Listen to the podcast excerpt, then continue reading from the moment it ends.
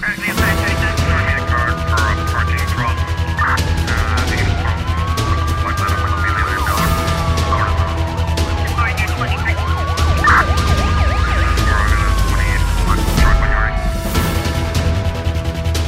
O mundo não está preparado para enfrentar desastres naturais. A conclusão é do relatório do Conselho Científico Internacional, composto por organizações científicas. O documento nota que é muito improvável o cumprimento dos objetivos traçados em 2015 para reduzir vítimas e danos de desastres climáticos, como terremotos, cheias ou tempestades, reforçando, uh, reforçados pelo aquecimento global. No documento publicado esta terça-feira, os cientistas alertam para a insuficiência ou para a insuficiente preparação em todo o mundo para enfrentar uh, desastres aos quais os governos reagem muitas vezes apenas só quando acontecem. Em 2015, a comunidade internacional adotou os objetivos do quadro da Sendai para prevenir novos e reduzir os riscos de desastres existentes até 2030, através da implementação de medidas económicas, estruturais, legais, sociais, de saúde, culturais, educacionais, ambientais, tecnológicas, políticas e institucionais. Desde 1990, mais de 10.700 desastres entre terremotos, erupções vulcânicas, secas, inundações, temperaturas extremas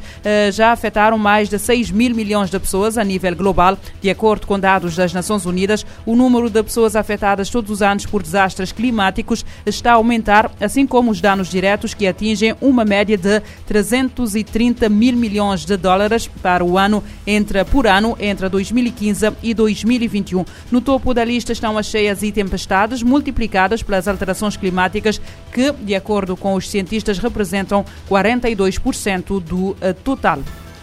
Em Moçambique, seis pessoas morreram na sequência das fortes chuvas provocadas pela passagem da tempestade tropical moderada Freddy, uh, tempestade que afetou a província da Sofala, no centro do país. O anúncio foi feito pelas autoridades que ainda contabilizam os estragos causados pelo fenômeno. As autoridades contabilizam os estragos causados pela passagem da tempestade tropical moderada Fred que está a provocar a queda de bastante chuva, o que causou a perda de vidas humanas, como avança o delegado do Instituto Nacional de Gestão e Redução de Risco de Desastres, INGD, na província de Sofala. Aristides Armando. O distrito Marinho teve devido a descargas atmosféricas. Também do distrito de Dondo teve um óbito devido a descargas atmosféricas e os restantes quatro óbitos foram devido ao desabamento de terra e também afogamento. Em comunicado, a Administração Nacional de Estradas anunciou a suspensão na manhã desta terça-feira da transitabilidade na ponte provisória sobre o Rio Save, estando assim interrompida a ligação terrestre entre o sul e norte de Moçambique. A decisão foi determinada por motivos de segurança devido à queda de chuvas intensas estão a originar a rápida subida do caudal do rio Save, de Maputo para RFI, Orfeu, Lisboa. Recorda-se que a tempestade Freddy atingiu o país numa altura em que Moçambique está a braços com as consequências das chuvas intensas e cheias que atingiram a zona sul do país no início de fevereiro.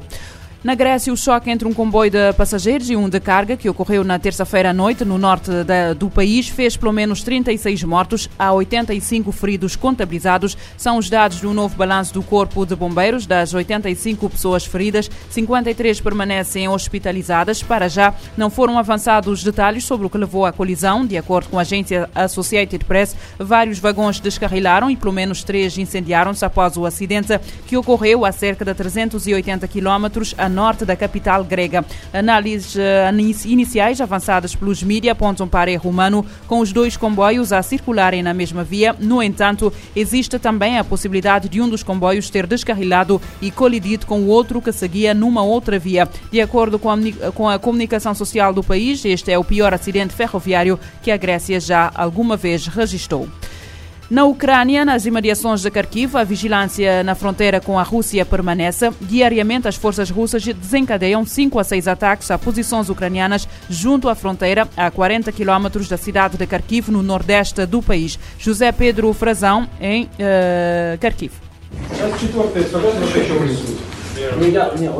Encontro-me num posto de comando das forças ucranianas a poucos quilómetros da fronteira com a Rússia, aqui nos arredores de Kharkiv. Aqui fazem a monitorização de todos os movimentos do lado russo, junto à fronteira, tentando prevenir algum tipo de ataque que possa surgir e, de forma preventiva, poder também auxiliar a defesa desta região, muito exposta a este tipo de ataques e que foi sujeita aqui mesmo a uma ofensiva no início da invasão de larga escala da Ucrânia por parte da Rússia. O local onde este posto de comando se encontra foi ocupado na altura por parte dos russos. Hoje, já depois da libertação destas zonas da ocupação russa, permite perceber, num ponto mais avançado de defesa, as movimentações dos russos do outro lado da fronteira, com a tecnologia possível e também prestando apoio a alguns civis. Dizem-nos que há cerca de 250 pessoas civis nesta zona, já de alguma idade, que não saíram destas localidades e cujo apoio é prestado também por voluntários escoltados pelas forças ucranianas. Da fronteira entre a Ucrânia e a Rússia para a RFI, José Pedro Frazão em serviço especial. De acordo com a ACNUR, a Agência de Refugiados da ONU, a guerra da Rússia na Ucrânia já desencadeou a segunda maior crise de deslocados do mundo. Na Europa, 6,3 milhões de refugiados ucranianos encontraram abrigo até agora. Outros 6,6 milhões de pessoas estão em fuga dentro do próprio país.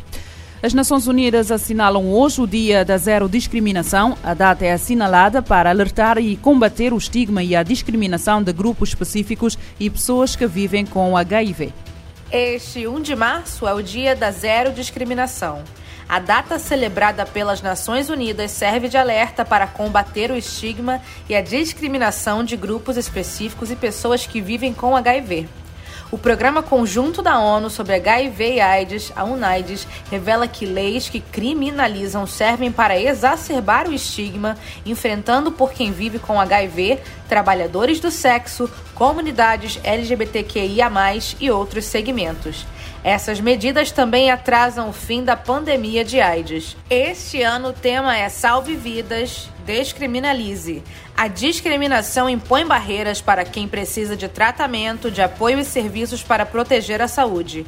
Em 2021, o mundo estabeleceu metas para a reforma de leis que criminalizavam os grupos-alvo. O compromisso dos países é reduzir até 2025 o grupo de nações com essas leis em menos de 10% do total global. Da ONU News em Nova York, Pauline Batista. As Nações Unidas recordam que, em 2021 foram assumidas metas a nível global para a reforma das leis que criminalizavam os grupos-alvo. O compromisso dos países é de reduzir até 2025 o grupo de países com leis em menos de 10% do total global.